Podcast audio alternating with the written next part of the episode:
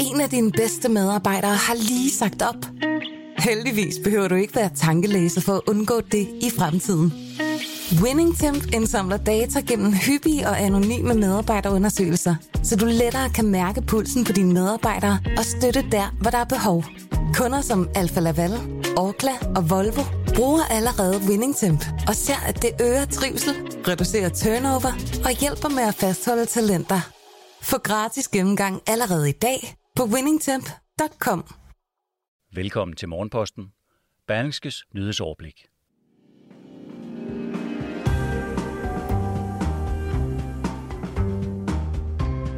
Sexisme-kulturens skeletter vælter stadig ud af TV2, og nu er det ikke bare nyhedsredaktionens chefer, der står for skud. Den ufrivilligt lange juleferie for skolebørnene kommer til at koste samfundet et ugentligt milliardbeløb. Og så betyder de nye coronarestriktioner, at juleaften for mange ensomme i Danmark nu simpelthen er aflyst. Jeg hedder Jon Kaldan og har samlet de næste 10 minutters nyheder til dine øregange. Velkommen. Vi begynder i udlandet, hvor Tysklands nye forsvarsminister har været på besøg hos et kontingent fra Bundeswehr, der er udstationeret i Litauen. Til avisen Frankfurter Allgemeine siger hun, at det er helt bevidst, at hendes første indsatsrejse gik til de tyske tropper i Baltikum. I et interview med Bild am Sonntag uddyber forsvarsminister Christine Lambrecht, at rejsens formål i en anspændt tid er at vise samarbejdspartnere i de baltiske lande, at Tyskland står helt fast på sine forpligtelser i forsvarssamarbejdet. Der er ingen tvivl om, at det er Rusland, der truer naboerne, og vi må sørge for, at situationen ikke eskalerer, slog forsvarsministeren fast. I usædvanligt skarpe vendinger betonede hun, at man måtte tage hele værktøjskassen i brug og sørge for at hegne Putin og hele hans følge ind.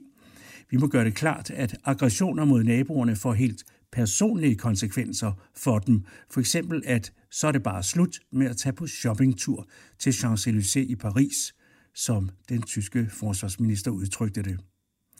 Danmarks forsvarsminister Trine Bramsen besøgte i lørdags Ukraine for at, som hun sagde, vise, at vi står skulder ved skulder med Ukraine over for Rusland, der netop nu er i færd med at teste Ukraines suverænitet.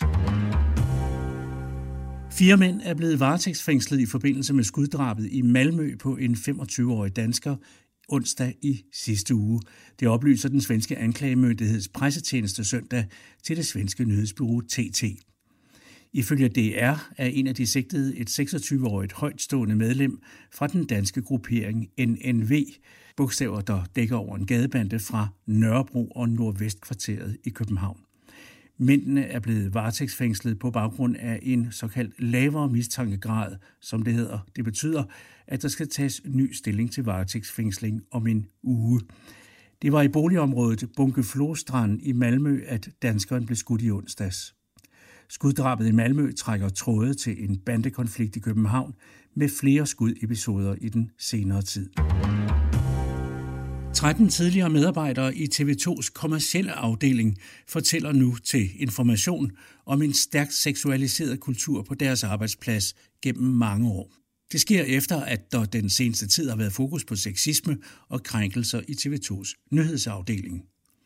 Informationshistorie er blevet til i samarbejde med Impact TV, som producerede dokumentarserien om sexisme på TV2. Avisen skriver ikke, hvad det er for en afdeling, men i en pressemeddelelse, hvor TV2's direktør undskylder, lyder det, at det drejer sig om stationens kommercielle afdeling. Kvinder blev i afdelingen udsat for sexistiske bemærkninger, opfordringer til sex og befamlinger af en chef, skriver Information. Chefen er ikke længere ansat hos TV2. Fem kvinder fortæller anonymt til Information om selv at blive udsat for krænkelser fra den pågældende chef, krænkelser, der strakte sig over en periode på omkring 10 år. Anne Engdahl Stig Christensen, der er administrerende direktør for TV2, har denne gang reageret prompte med en undskyldning.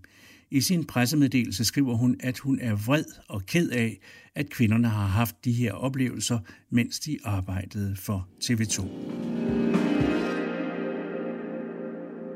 Det er bestemt ikke gratis at sende de danske skolebørn hjem, for at få styr på coronasmitten.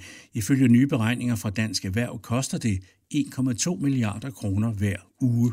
Coronapandemien har igen sat sine klør i Danmark med rekordhøje smittetal og et sundhedsvæsen, der er presset. Derfor er der på trods af vaccinerne igen lukket ned for store dele af samfundet, herunder også landets grundskoler. Og selvom skolerne ikke genererer omsætning som det lukkede natteliv, så går det ikke kun ud over elevernes psykiske overskud og faglige niveau, som du kan høre her i et uddrag fra dagens artikel i Berlingske om konsekvenserne af skolenedlukningen.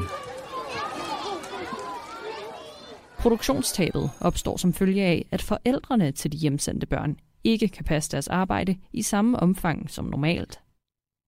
Dertil vil der over tid opstå et læringstab hos de hjemsendte elever, ligesom faglige organisationer har advaret om konsekvenserne for både elevernes og forældrenes trivsel ved at holde skolerne lukket i længere tid. En nedlukning i stil med den, vi havde i vinteren 2020-2021, kan derfor blive dyr på flere måder.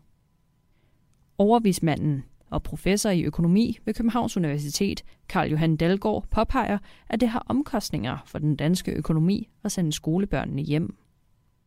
Hvis det rigtige er at lukke skolerne for at bremse smitten, så vil det have nogle negative konsekvenser for økonomien. Det gør hjemmearbejde mindre effektivt de steder, hvor man arbejder hjemme. Hvis du sender specielt de små børn hjem, vil der opstå problemer for mor og far, der hvor hjemmearbejdet ikke er så nemt, siger Karl Johan Dalgaard. Fra cheføkonom i Dansk Erhverv, Thor Stramer, lyder en kort og kontant melding. Det er langt fra en gratis omgang for samfundsøkonomien at hjemsende landets skolebørn, siger han. Det seneste døgn er mere end 11.000 danskere konstateret smittet med corona. Det er det højeste niveau på noget tidspunkt i epidemien. Og de seneste data viser, at den nye variant omikron udgør hver femte af alle smittetilfælde. Hos fagforeningerne ved man alt om, hvordan mangens arbejdsevne bliver mindre, hvis der samtidig skal passes mindre børn i husstanden. Landets næststørste fagforening, HK, har mange hjemmearbejdende medlemmer, hvis børn nu også er blevet sendt hjem bag skærmen. Og det er en stor udfordring. Det er svært at få arbejdsdagen til at hænge sammen, hvis man har børn derhjemme. For de skal jo stadig have hjælp og opmærksomhed, og de kan ikke bare placeres foran en computer, siger næstformand i HK, Mads Samsing. Han påpeger, at ingen glæder sig over de nye tiltag, men at alle forstår nødvendigheden af at komme de høje smittetal til livs. Indtil videre er det meningen, at eleverne på landets grundskoler skal tilbage i skole tirsdag den 4. januar, mens efterskoleelever kan vende tilbage den 7. januar. Derfor koster det på grund af juleferien ikke det samme, som det ellers ville have gjort. Kommer der ikke styr på smitten inden nytår, ja, så kan elever og forældre komme til at skulle indstille sig på en længere ufrivillig juleferie, som den, der sidste jul varede helt fra december og til februar. Indbyggerne i Hongkong stemte i går med fødderne ved det længe udsatte valg til det lokale parlament i den tidligere britiske kronkoloni. For selvom den kinesiske regering havde sat alle propagandasejl til for at få borgerne i Hongkong til at stemme, så viser optællinger fra søndagens valg, at over to tredjedele af vælgerne simpelthen blev derhjemme. For det kommunistiske styre er valgdeltagelsen vigtig, fordi den kan legitimere den jernhårde politiske kontrol, Beijing har med Hongkong. Derfor var der brugt enorme midler på annoncer og blandt andet arrangeret gratis transport til valgstederne. Men da dagbladet South China Morning Post op til weekenden lavede en rundspørg blandt folk i Hongkongs gader, nævnte flere, at valget var en farse, når der stort set udelukkende var kandidater fra de etablerede pro-Beijing-partier, og dermed ingen fra oppositionen at stemme på.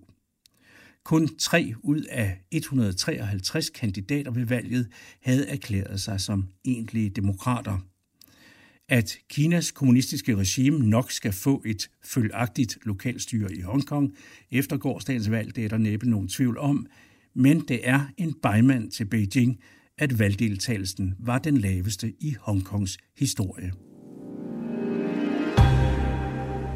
Juleaften er aflyst. Det er virkeligheden for mange af de danskere, der havde planlagt at tage til fælles juleaften. For dem, der ikke har andre steder at gå hen, kan det udløse en endnu stærkere følelse af ensomhed. De nye restriktioner, der trådte i kraft søndag morgen, og som blandt andet har lukket de danske højskoler, forsamlingshuse og fælleslokaler, har betydet, at mange af de fælles juleaftener, der var arrangeret landet over for ensomme, nu er blevet aflyst. Det ærger blandt andre Lise Lind, der er leder for fællesskabssektionen i Røde Kors, skriver Kristelig Dagblad. Hun har endnu ikke det fulde overblik over, hvor mange af organisationens egne lokale afdelinger, der må aflyse de planlagte fælles juleaftener, men hun ser med alvor på situationen for de mange mennesker, der nu har mistet deres måske eneste chance for ikke at sidde alene juleaften.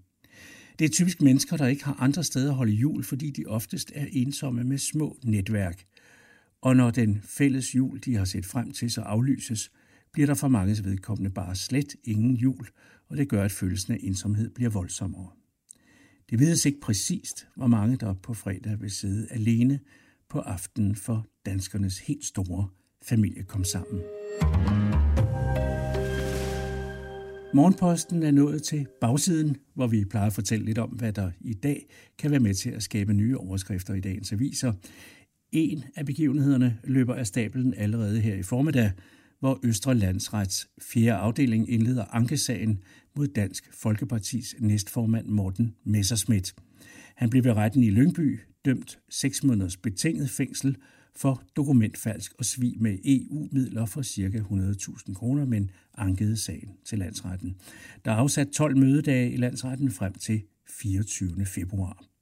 Morten Messerschmidt er en af topkandidaterne, når Dansk Folkeparti skal vælge ny formand i januar. I udlandet holder Polen, Ukraine og Litauen i dag topmøde om den russiske militære trussel langs de østlige grænser. Og så ville jeg ønske, at jeg kunne slutte dagens morgenpost med en god og positiv historie. For nogen kan det måske være en opmuntrende tanke, at meteorologerne ikke bare lover sol over det meste af Danmark i dag mandag, men også lokker med mulighed for hvid jul sidst på ugen, i hvert fald nogle steder. Morgenposten er som altid tilbage igen i morgen tidlig fra klokken 6. Jeg hedder Jon Kaldan. God mandag og på genhør.